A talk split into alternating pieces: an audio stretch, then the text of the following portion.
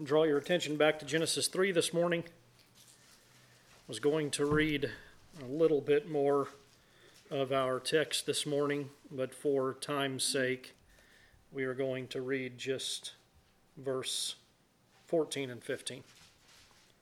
Genesis 3 14 and 15. the Lord God said to the serpent, because you have done this, cursed are you above all livestock and above all the beasts of the field. On your belly you shall go, and dust you shall eat all the days of your life. I will put enmity between you and the woman, and between your offspring and her offspring, and he shall bruise your head, and you shall bruise his heel. Let's go to the Lord in prayer.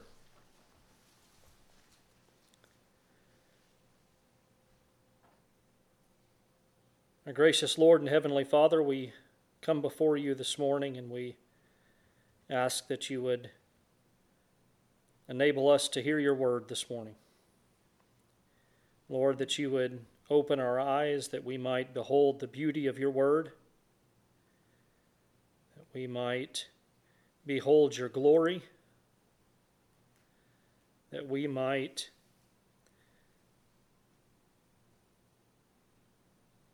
take in the, the holiness that Isaiah saw. Lord, we ask that you would open our ears to hear the proclamation of your gospel, that we might hear the good news here this morning. Good news to a lost and dying race of man. Lord, may we feel your presence among us. Lord, you are so far above us, but you are with us. We thank you that we have access through Christ, that we might approach your throne of grace with our prayers and with our worship. Lord, may we glorify you here this morning and what we do, and what is said. And may you enable us to take it with us throughout this week that we might meditate upon it. Lord, we thank you. Open up your word to us this morning, Lord. It's the name of our Savior, Jesus Christ, we ask these things and pray. Amen. Well, we've discussed before But as it relates to the message, I want us to think about this again in maybe a little bit different way. I, uh, we often find this particular situation in our lives. It may be in our own lives, it may be in the life of our family members that we know and that we, we are around on a regular basis. Or it may be, and it often is, it is, the case that this is going on in the lives of numerous people at any given time in any given place. Um, the situation is this, and I'm, I'm speaking of this uh, as a picture of something greater, an analogy of sorts, and a, uh, a picture in a physical sense, uh, or an illustration of what we have been and are continuing to look at this morning and deal with from Scripture. All analogies, we've said this before, that all analogies break down at some point. And uh, analogy is only as good as it goes so far. But uh, I hope that you'll uh, bear with me this morning as I use this analogy as it uh, carries and applies to what we are speaking of. The situation is this a man has been living and he feels a certain way he experiences things and he has grown accustomed to the way life feels. His existence his, his body his physical body it works in a certain way and it feels a certain way. His energy level his, his sleep is constant. Uh, the way in which he goes about his day his appetite consistent from day to day and then all of a sudden something changes in that Uh, something's different, something's quite different. I remember back to when dad started having issues with appetite and eating because of his esophageal cancer. I think of that. Something's not the same. Something's changed in the, the normal course of events or the normal course of the way this individual feels in his life. And as is often the case, at least for those of us who are somewhat stubborn, our first instinct is to often try and do something about that ourselves to alleviate what we're feeling, to mask it, if you will instead of just all at once going to the physician and having the physician diagnose what it is that's wrong with us. Some of you may be a little bit stubborn in that way, as I am. Wouldn't know anything about that, would I? Man's afraid of bad news. Isn't that kind of the universal case of things? Man's afraid of, of bad news. He fears a bad prognosis. He fears a, a, uh, a diagnosis that is troubling. Um, but this person finally comes around to seeing the doctor, probably because his wife just went ahead and made the appointment for him and forced him to go. But he meets with the doctor, and the doctor asks some questions, and the doctor probes and prods and pokes on his patient to bring out what it is that's going on and to diagnose what has occurred or is occurring to change the, the, the course of the way this man feels or the way that something is, is affecting this man. And at last, the doctor calls the man in, and the man is sitting before him, and the doctor gives the diagnosis it's cancer, it's a deadly disease. Man slinks down in his chair. Grief and, and fear grip the heart of the man and he's drawn into a state of despair. The doctor then goes on to talk about the cancer, and one of two things occurs in this common situation to, to mankind. Uh, the first, the doctor speaks and tells more about the cancer, and he doesn't speak of a remedy for the man. There's no cure, and that leaves man without hope. Only the time that remains in this man's physical life is all that he has. He has no hope of recovery. But the other thing that can happen is that the doctor continues to speak, and, and man, of course, is listening intently because this is a, a life or death matter. Cancer is a serious thing. And in the midst of the doctor going over the course, the, the cause of the cancer, the way the, effect, the cancer affects the body, the location of it, there's a word spoken of by the doctor of treatment.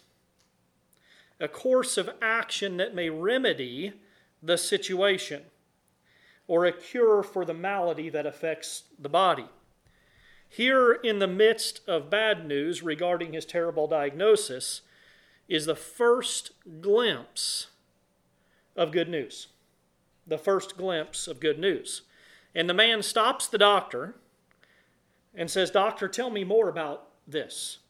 I hear a word of hope. A word of light has been shown into the darkness of my condition, of my situation. I heard that there may be good news of a remedy.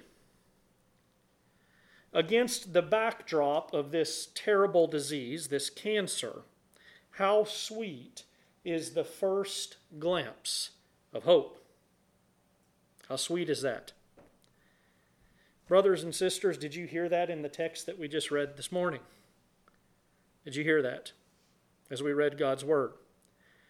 We've been coming to this. We have seen how our Lord God has made us, how He created the world and all that is in it, how He made us, how He made Adam, our first ancestor, how He was made, and how He was provided for. Adam, who is our federal head, our representative of our human race a man who had no need, who had no sickness, perfect in his constitution. And then he sinned. And he experienced something that he had never experienced before. He felt that something was wrong, desperately wrong. And the diagnosis wasn't good. Genesis 2:17 tells us what the effects of this condition are. But of the tree of the knowledge of good and evil you shall not eat, for in the day that you eat of it you shall what? Surely die. But here in the midst of curse that we read about this morning is the promise of blessing, the first good news. So let's look at this, and may God be pleased through His Spirit to give us ears to hear and eyes to see this morning the good news of the gospel here in the third chapter of Genesis. Let's begin by looking here at verse 14. The Lord God said to the serpent, Because you have done this, cursed are you above all livestock and above all the beasts of the field. On your belly you shall go, and dust you shall eat all the days of your life. We find here God speaking to the serpent. And he doesn't question the serpent. He doesn't enter into discourse with the servant. He, the serpent. He doesn't have a, a dialogue with the serpent as he did with Adam and Eve. He addresses him directly with a curse. This is something that's worth noting here that Scripture reveals to us that God first comes to Adam and Eve after the fall and after they realized that something was wrong. This is what we dealt with last week. God seeks them out as they are hiding in the garden. He comes and he addresses them. Why does he do that? Why does God address them? Before he, if we would have read all of the text that I had planned on reading this morning, to start with, we have seen that there is also a curse that exists, and that it comes not only upon the serpent, which we read, but upon Eve, and then upon Adam. But prior to that, he came to them as they were hiding in the, hiding in the garden. Why did he do that?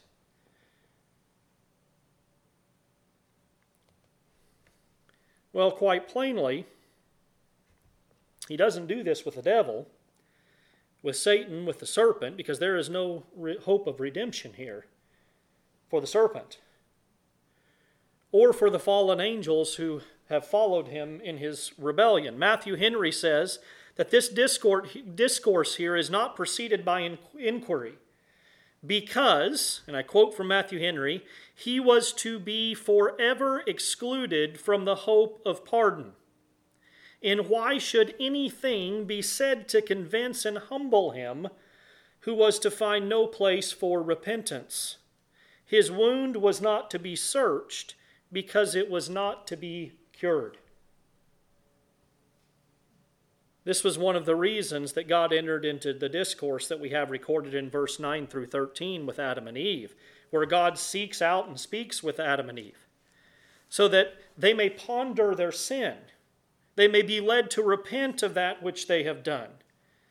It is, in fact, an act of gracious care on the part of the one whom they had wronged, that he sought them out and entered into a discourse with them regarding the sin that they committed.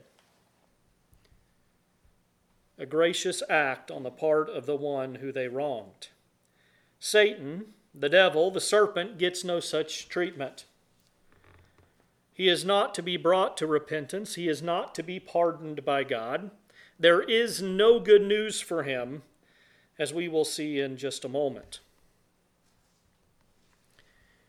God says to the devil, Because you have done this, cursed are you above all livestock and above all the beasts of the field. God places a curse on the serpent, upon the devil. There are those there are those who would have the first part of this curse in verse 14 be regarding just the physical serpent and the curse in verse 15 to be directed towards the devil who came in the form of a serpent. I can understand their arguments. I I concede some points in their arguments they will make for this and admit that both of us are speculating on these things. Curses and blessings are often given to us in Scripture in a twofold manner. Both curses and blessings are. One outward upon the physical, and one inward, so to speak, or one which may be more spiritual or more have a, have a more prevalent or overarching um, significance. And this may certainly be the case here, and I will not argue against those who take it this way. It's quite possible. And I'm not going to take the time to speculate here this morning or to put forward my thinking in this area. It's not something that changes what is being taught here in Scripture, but I'll leave it to say this that this, what, what is most profoundly made known to us here in both of these verses, is that the enemy of mankind, the accuser, the deceiver, the tempter, the devil or Satan, is here cursed by God. And he is, in fact, cursed in both verses. Cursed are you above all the livestock and above all the beasts of the field. On your belly you shall go, in dust you shall eat all the days of your life. The curse is bringing down that which was elevated. It's bringing down that which was elevated, bringing down and debasing the tempter, who was an angel, a guardian cherub and making him lower than any beast of the field. He's brought down, he's humiliated in this way by taking the one who had the highest station and cursing him to now be relegated to the lowest station. If you remember back when we were in Ephesians and looking at uh, some of these things from Ephesians, we read from Isaiah and Ezekiel. Listen to these words in regards to this curse. How are you fallen from heaven? How are you fallen from heaven? Taking and cursing the one who was at the highest station and bringing him to the lowest. How are you fallen from heaven, O day star, son of dawn? How are you cut down to the ground? Who laid the nations low? You said in your heart, I will ascend to heaven above the stars of God. I will set my throne on high. I will sit on the mount of the assembly in the far reaches of the north. I will ascend above the heights of the clouds. I will make myself like the Most High. But you are brought down to Sheol, to the far reaches of the pit. Those who see you will stare at you and ponder over you. Is this the man who made the earth tremble, who shook kingdoms, who made the world like a desert and overthrew its cities, who did not let his prisoners go home?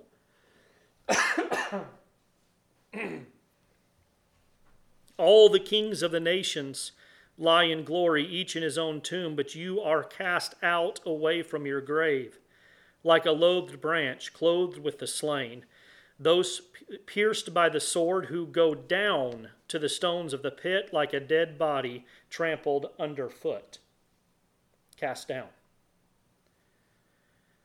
And in Ezekiel 28, we read, You were in the Eden. excuse, excuse me. you were in Eden, the garden of God, high, elevated you were in Eden, the garden of God. Every precious stone was your covering sardius and topaz and diamond, beryl, onyx and jasper, sapphire, emerald and carbuncle, and crafted in gold were your settings and your engravings. On the day that you were created, they were prepared. You were an anointed guardian cherub. I placed you, you were on the holy mountain of God, an elevated position. Thank you. In the midst of the stones of fire, you walked. You were blameless in your ways from the day you were created till unrighteousness was found in you. In the abundance of your trade, you were filled with violence in your midst, and you sinned. So I cast you as a profane thing from the mountain of God, and I destroyed you, O guardian cherub, from the midst of the stones of fire. Your heart was proud because of your beauty. You corrupted your wisdom for the sake of your splendor. I cast you to the ground. I exposed you before kings to feast their eyes on you. It is the case elsewhere in Scripture that this being cast down, this being cast down to the dust, is applied not just to a literal serpent, but enemies who are to be humiliated and trampled underfoot. Psalm 72 9 May desert tribes bow down before him, and his enemies lick the dust.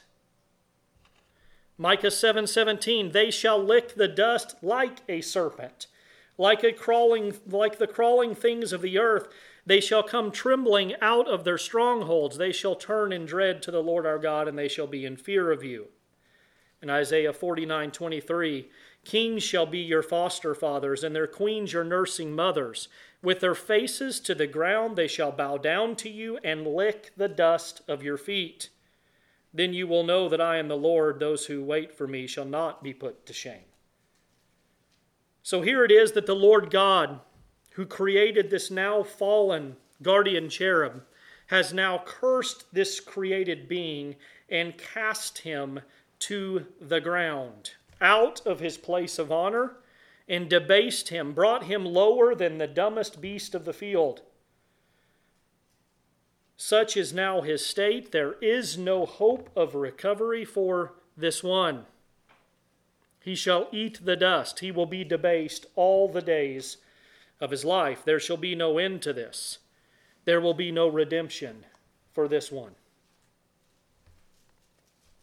We come now to what I truly believe is one of the greatest verses in all of the Bible, if I can say it in such a way. Genesis 3:15 I will put enmity between you and the woman and between your offspring and her offspring he shall bruise your head and you shall bruise his heel. First I want to point out here that this is God's doing. This is God that is doing this. He says, I will. He will be doing this thing. He will make it this way. This is very important for us to see. That God here in the outset is making a statement that we must understand and we must come to grips with.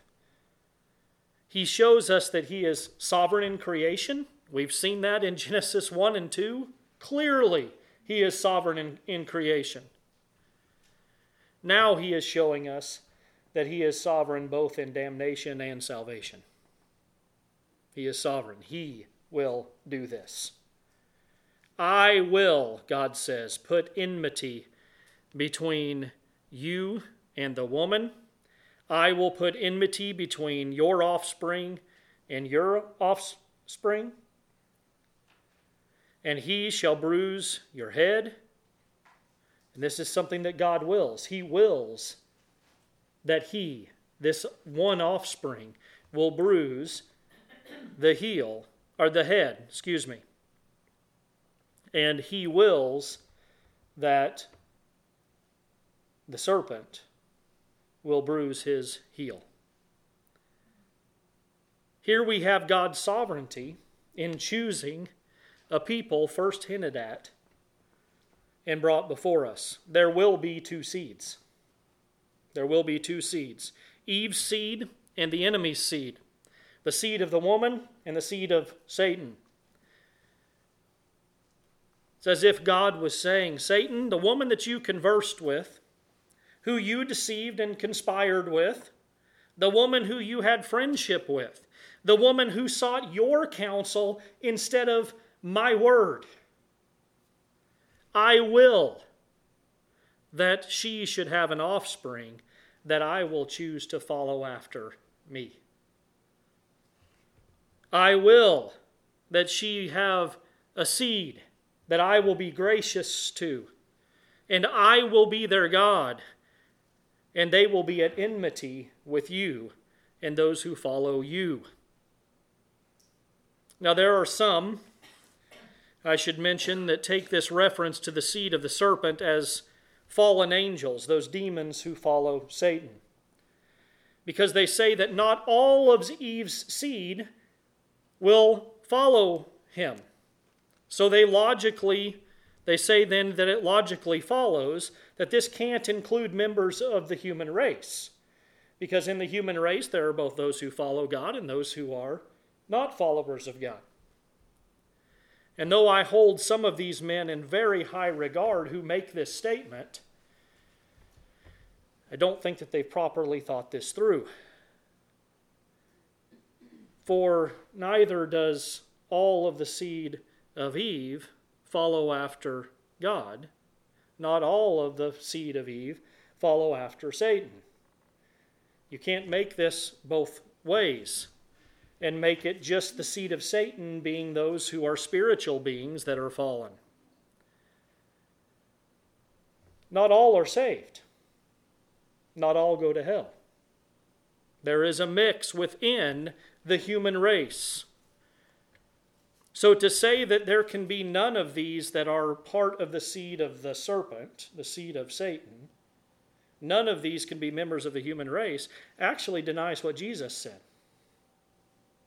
In John 8:44, in speaking of some members of the human race, members of a religious body, Jesus said, "You are of your father, the devil."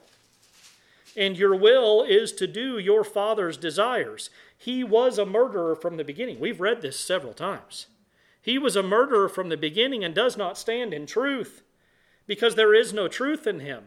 When he lies, he speaks out of his own character, for he is a liar and the father of lies. In other words, Jesus is telling this group of religious leaders, You are his seed. You are of your father, the devil.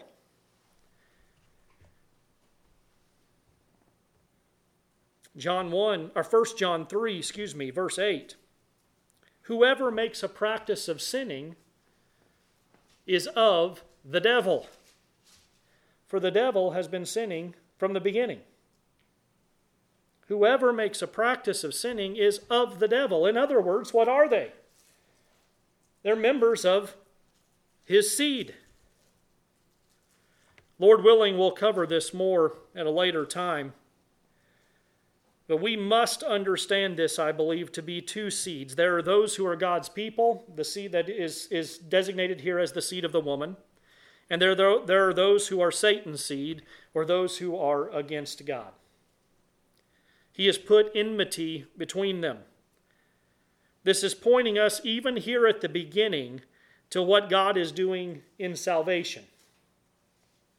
Pointing to what God is doing in salvation. He has willed to make a people out of the human race his own possession. And he must will it, and he must do it, or they will never come to him. Never. 1 John 3:12 says we should not be like Cain now, we'll get to this in a few weeks. We should not be like Cain, who was of, look, listen to the way that the Spirit inspired Scripture. God, the Spirit, working in and through John to record this for us in 1 John. Listen to how he describes Cain, who was of the evil one and murdered his brother. And why did he murder him? Because his own deeds were evil and his brother's righteous. God says, I will put enmity between them. Do you see this necessity then that it be God's will? That he wills to put enmity between these two seeds? that he will to make the seed of the woman, and he wills to make the seed of the serpent at enmity with each other. The whole human race is in sin, but God wills that he make some the seed of the woman, his people. It's his own choosing. Jeremiah 32 38. We could look at numerous scriptures for this. Jeremiah 32 38, and they shall be my people, and I will be their God. Ezekiel 36 26 through 28, and I will give you a new heart and a new spirit I will put within you, and I will remove the heart of stone from your flesh and give you a heart of flesh.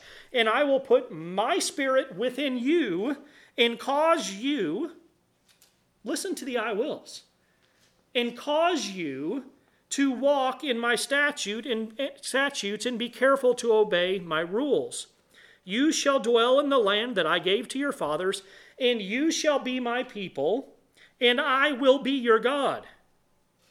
Later in Ezekiel 37 23, they shall not defile themselves any more with their idols and their detestable things, uh, or with any of their transgressions, but I will save them from all their backslidings in which they have sinned, and will cleanse them, and they shall be my people, and I will be their God. A couple verses later, my dwelling place shall be with them, and I will be their God, and they shall be my people. Genesis 17:8 And I will give to you and to your offspring after you the land of your sojournings and all the land of Canaan for an everlasting possession, and I will be their God. Zechariah 8 8, and I will bring them to dwell in the midst of Jerusalem, and they shall be my people, and I will be their God in faithfulness and in righteousness. Hebrews 8:10 For this is the covenant that I will make with the house of Israel after those days declares the Lord I will put my law into their minds and write them on their hearts, and I will be their God, and they shall be my people. He wills to do this. God will fight this battle. This will be God willing this, God's choosing, God's doing, and God's completing that which He has willed in this regard and in every other. And as he is revealing to this, to this to us, it is here that we find the very first mention of the gospel in verse 15. What theologians revert, refer to as the proto evangelium or evangelium. It's the first good news or the first gospel. It comes from that Latin word that's made up of two words proto for um, the first, you know, we, we talk about a prototype being the first thing made of a series of things that are made. It's a prototype, it's the first. And then the good news. It's the first good news. It's the first gospel here in Genesis 3:15. I will put enmity between you and the woman, and between her offspring, your offspring, and her offspring. He shall bruise your head, and you shall bruise his heel. Enmity between your offspring, plural, and her offspring, plural. And he of her offspring, singular, shall bruise your head, and you shall bruise his heel.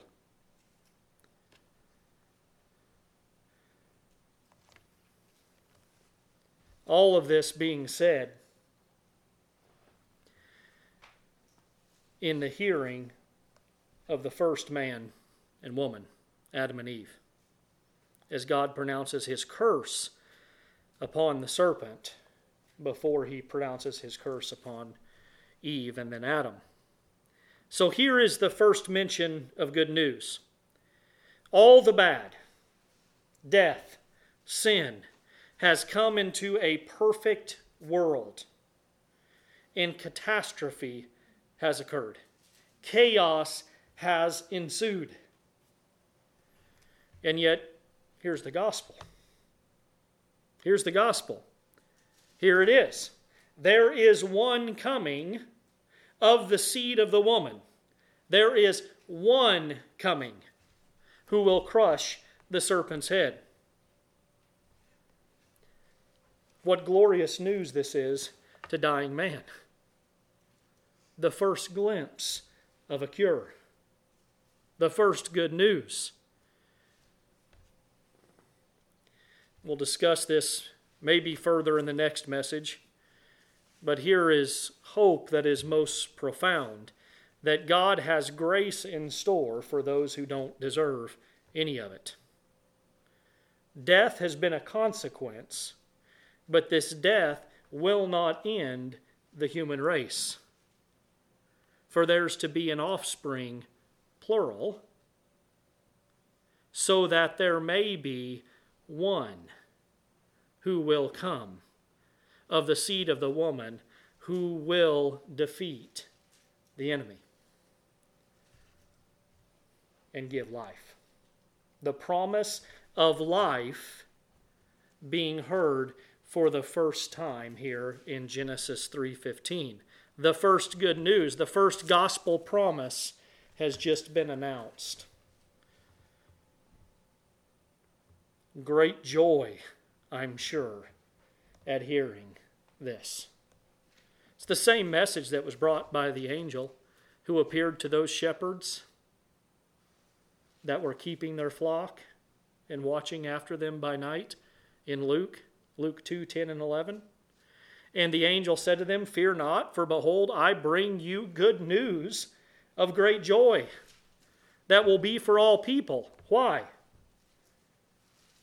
Why? For unto you is born this day in the city of David a Savior who is Christ the Lord. This is what Genesis 3:15, the first good news is pointing to. Oh, so many years later. Mary asks, does she not when she heard the news? She had a question, didn't she? The angel that came to her, what was her question? Mary said to the angel, How will this be since I'm a virgin? How will this be? Listen to the angel's answer. And the angel answered her, The Holy Spirit will come upon you, and the power of the Most High will overshadow you. Therefore, the child to be born will be called Holy, the Son of God. God is telling us here, even in Genesis 3, there's a plan. I will to do something about this situation that the whole human race has now fallen into because of Adam and Eve's sin, primarily because of Adam's sin. He's saying, I will to do something about this. Of the seed of the woman, one will be born who will bruise Satan's head. And this was in the curse directly to Satan. Satan, there's one coming who is going to defeat you. He's going to undo the works of the devil. It's what we read later in the Old in the New Testament. God is saying, I'm going to bring one from the seed of the woman to make things right, to defeat the enemy. Oh, the enemy's going to bruise his heel. There's going to be suffering. There's going to be hardship. But in the end, this one will crush his foe. And here it is. I'll never forget Martyn Lloyd-Jones' treatment of this. Beginning to end, he says to keep an eye on the scriptures, on this promise from Genesis 3:15. He says, beginning to end, keep an eye on this promise when you go through Scripture. Don't get lost in the details. He says, as things unfold according to these two seeds, don't get lost. And he's right. Look at it even as it begins. Even as it begins. Even, even Adam, Adam and Eve have two sons, do they not? Cain and Abel. Oh, this must be it. This must be the seed. This must be the one. I've got one who's following after God and one who isn't. I've got one who has faith and there's one who isn't. Two seeds. Surely it must be Abel who has faith. This must be the seed. And what happens? Cain slays his brother Abel, kills him. Enmity I will put enmity between your seed and her seed. Here it is. The very next generation. Here it is. Is all lost? Is it over? No. I tell you, Eve's already looking. She's already looking for her seed. Another offspring who will war against the offspring of the enemy. Look at Genesis 4:25. Adam knew his wife again. And she bore a son and called his name Seth, for she said, God has appointed for me another offspring instead of Abel, for Cain killed Abel. God is already providing. Here it is two offsprings. Two offsprings. And then we come down through history to Noah, do we not? And we think, as we read in Genesis 6, 5 through 7, where we read, The Lord saw the wickedness of man was great in the earth, and that every intention of the thoughts of his heart was only evil continually. And the Lord regretted that he had man made man on the earth, and it grieved him to his heart. So the Lord said, I will blot out man whom I have created from the face of the land, man and animals and creeping things and birds of heaven, for I am sorry that I had made them. Surely now all is lost. All this sin that the Lord sees, surely now the seed of the serpent is winning the day.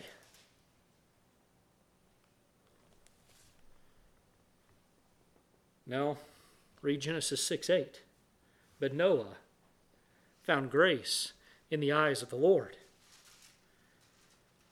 Here is one that is of the seed of the woman,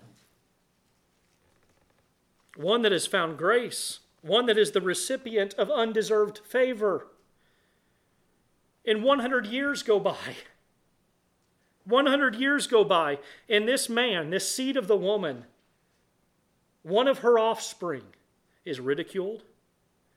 The name of the Lord is blasphemed as he prepares for that which is told to him will happen, and years and years go by, and it doesn't happen.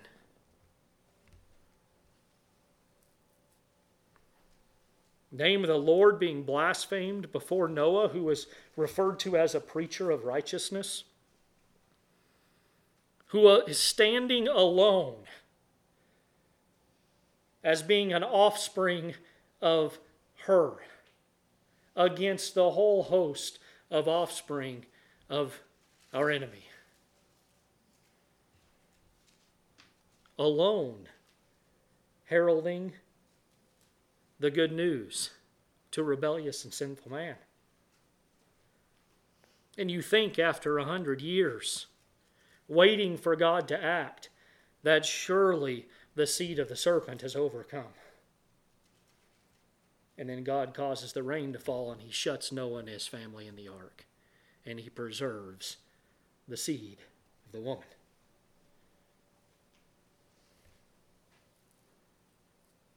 What then?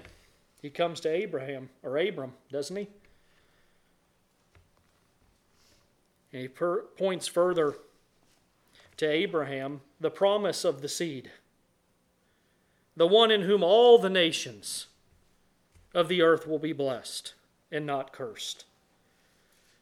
And that promise is related over and over again in the descendants of Abraham, is it not?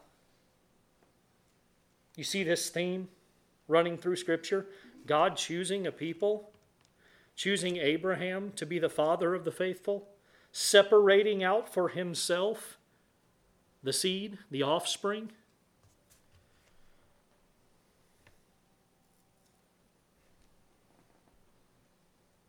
Promise is related over and over again to the sins of Abraham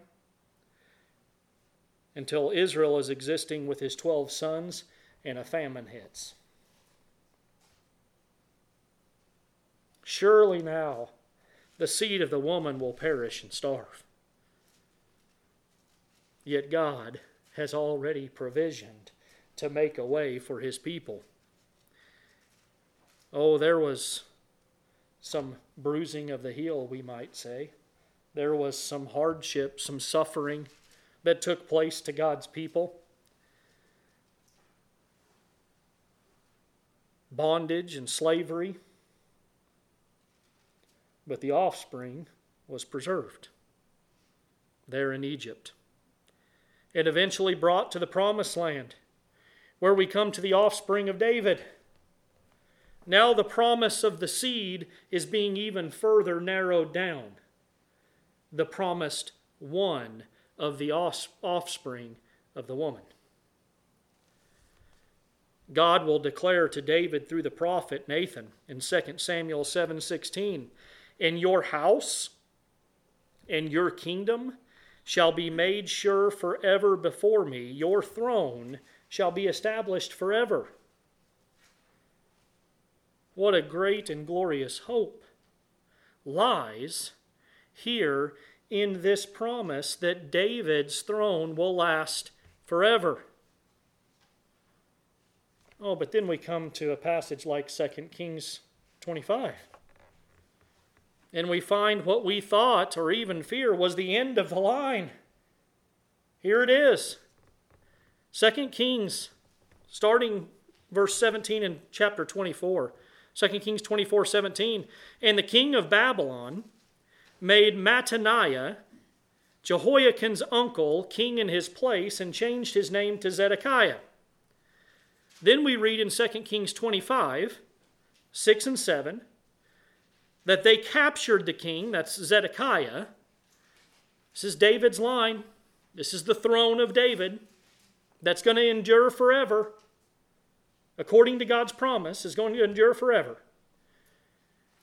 The king of Babylon then they captured the king and brought him up to the king of Babylon at Riblah, and they passed sentence on him. They slaughtered. Now listen. How was this throne transferred down? Through the son, right? They slaughtered the sons of Zedekiah. Every single one of them. They slaughtered them. Right before his eyes and put out the eyes of Zedekiah and bound him in chains and took him to Babylon. Here surely must be the end of the line of David and the end of the promise. The line's now cut off. The death of all the sons of the king.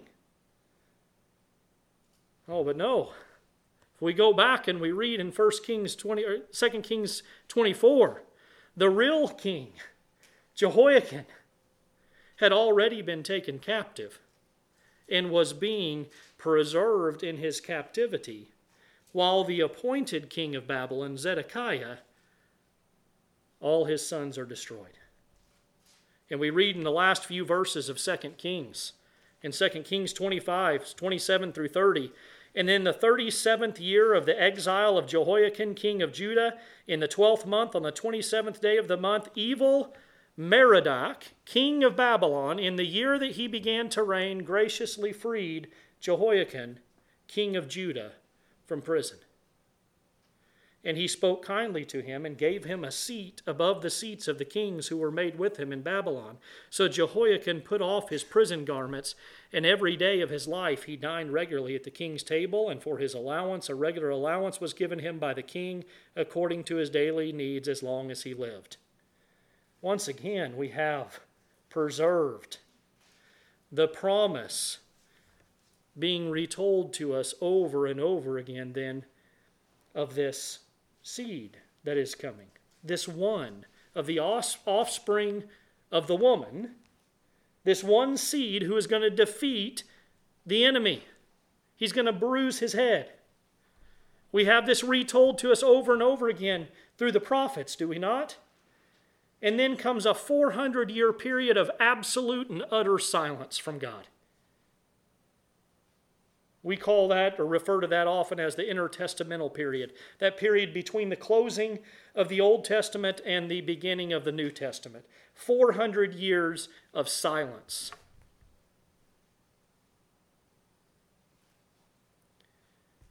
Is all lost? Is the promise done away with? Is the first message of the gospel null and void? No. The New Testament opens Matthew 1 1.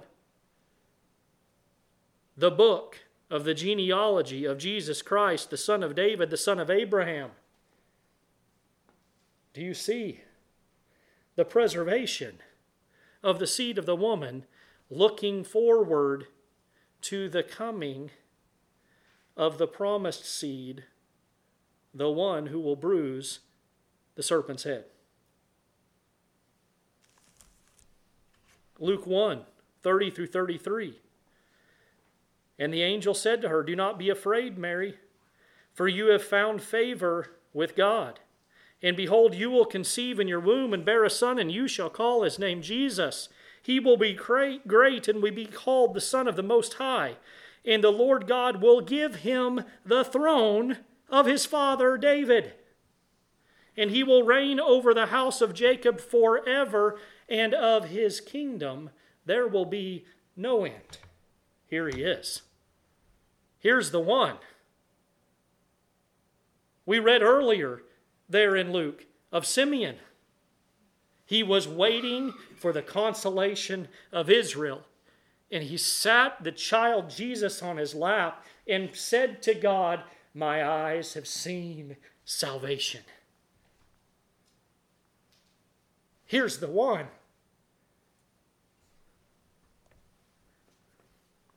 Here's the seed who will crush the enemy underfoot. Galatians 4 4 through 5.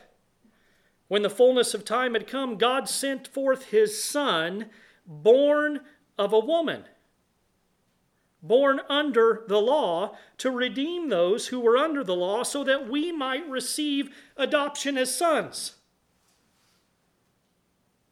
Taking us as it were, from the seed of the serpent, in making us sons, receiving us as sons, that we might be the seed of the woman, the offspring of the woman.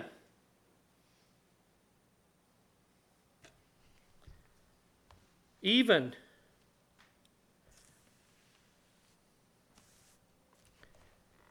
in this redemption, it appears for a moment that the seed of the serpent may gain victory. Christ is taken into custody.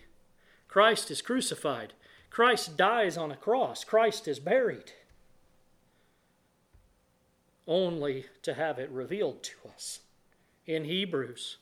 Hebrews 2:14 Since therefore the children share in the flesh and blood he likewise partook of the same things that through death that through death he might destroy the one who has the power of death. That is, just in case there's any mistake who this might be, the writer of Hebrews says that is the devil.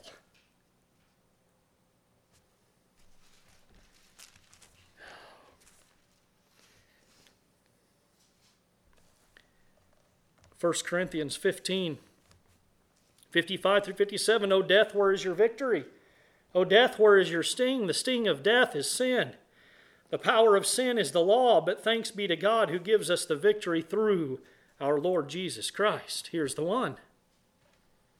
Here's the promised one from Genesis 3 15. Through who? Through the promised seed. Through the Lord Jesus Christ, born of the Virgin conceived by the power of the Holy Spirit.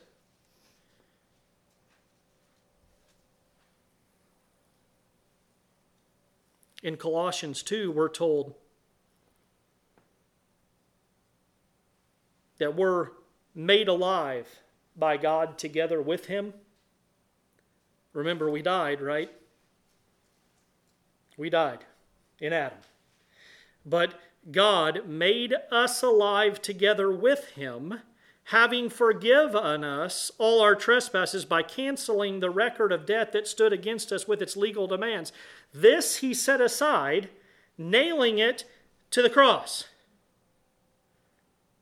he disarmed, now listen to this, he disarmed rulers and authorities and put them to open shame by triumphing over them in him. In who? In Christ. Who were the rulers and authorities? Who were they? Were they not the seed of the serpent? Were they not under the authority of the one who would be crushed by the one seed of the woman? Everything in Scripture points to this. Everything does. This one that is first mentioned in Genesis 3:15, he shall bruise your head and you shall bruise his heel.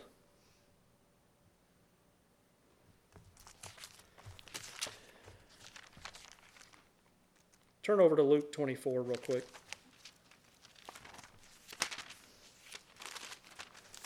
I wish we had time to read all of this. Beginning in verse 13, we remember that right after they found the empty tomb, the disciples found the empty tomb, there were two men that were walking on the road to Emmaus. They were talking with each other about what had happened. And Jesus, the risen Christ, the risen one, the risen seed, the one seed who would bruise the serpent's head, who has already bruised the serpent's head, comes over to them, but they don't recognize him and he has a conversation with them and he's asking them what's going on, and they can't believe he doesn't know what's going on. And they talk to him about Jesus of Nazareth. In verse 19, a man who was a prophet, mighty indeed in word before God and all the people, and how the chief priests and the rulers delivered him up to be condemned to death and crucified him. But we had hoped. They had been looking for one. They're telling him, We had hoped that he was the one to redeem Israel. Yes, and besides all this, now it is the third day since these things happened. Moreover, some women from our company amazed us. They were at the tomb early in the morning, and when they did not find his body, they came back saying that they had even seen a vision of angels who said that he was alive. Some of those who were with us went to the tomb and found it just as the women said, but him they did not see. And he said to them, O foolish ones, and slow of heart to believe all that the prophets have spoken. Was it not necessary that the Christ should suffer these things and enter into his glory? in beginning with Moses and all the prophets, he interpreted to them in all the scriptures all things concerning himself. Let me say this another way. Was it not necessary that the Christ should be bruised on his heel? Was it not necessary that Christ should suffer these things?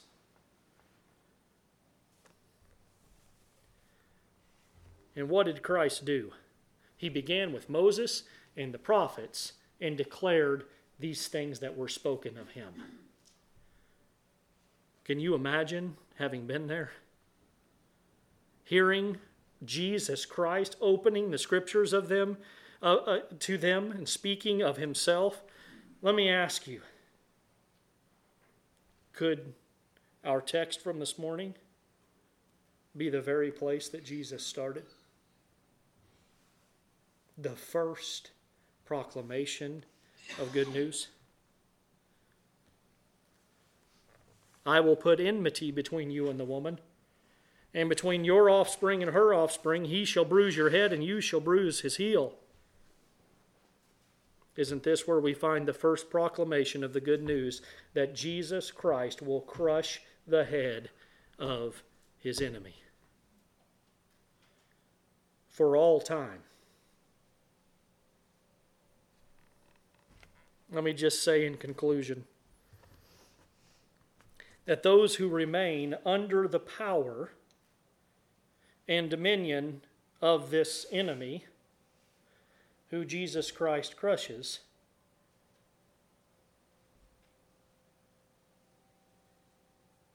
will suffer the same fate as the enemy himself.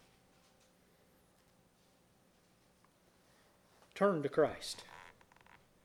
Did you hear in Galatians 4 4 through 5? But when the fullness of time had come, God sent forth his Son, the promised one, born of a woman, born under the law, to redeem those who were under the law, so that they might receive adoption as sons. God has revealed to us through the promise, through the message of the good news proclaimed, that there is a way that those who were of the seed of the serpent, those who were dead in trespass and sins, those who were without hope, might be adopted and made sons of God. Remember back in Ephesians, when we went through Ephesians, Ephesians 1 4 through 10, even as He chose us in Him before the foundation of the world that we should be holy and blameless before Him. In love, He predestined us for adoption to Himself as sons through Jesus Christ, through this one according to the purpose of his will. I will put enmity between your offspring and her offspring. According to the purpose of his will, to the praise of his glorious grace, with which he has blessed us in the beloved.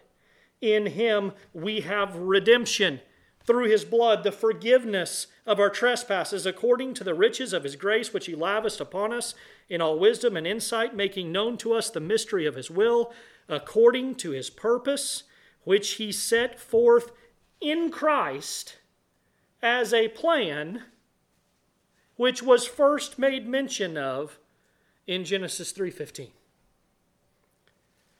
for the fullness of time to unite all things in him things in heaven and things on earth.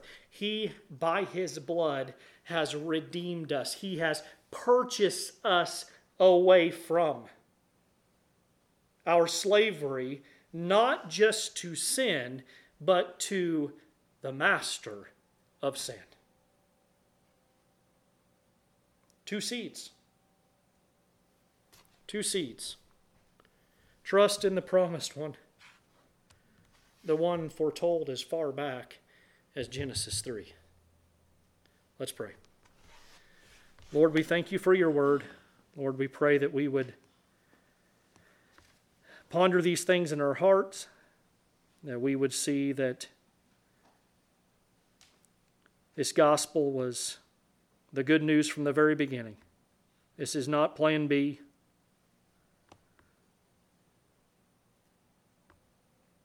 That this was your plan all along, that there be redemption that there be adoption, that you are choosing a people for your own possession. In and through our Lord and Savior, Jesus Christ. Lord, we thank you. Thank you for your word. It's the name of Christ we pray. Amen.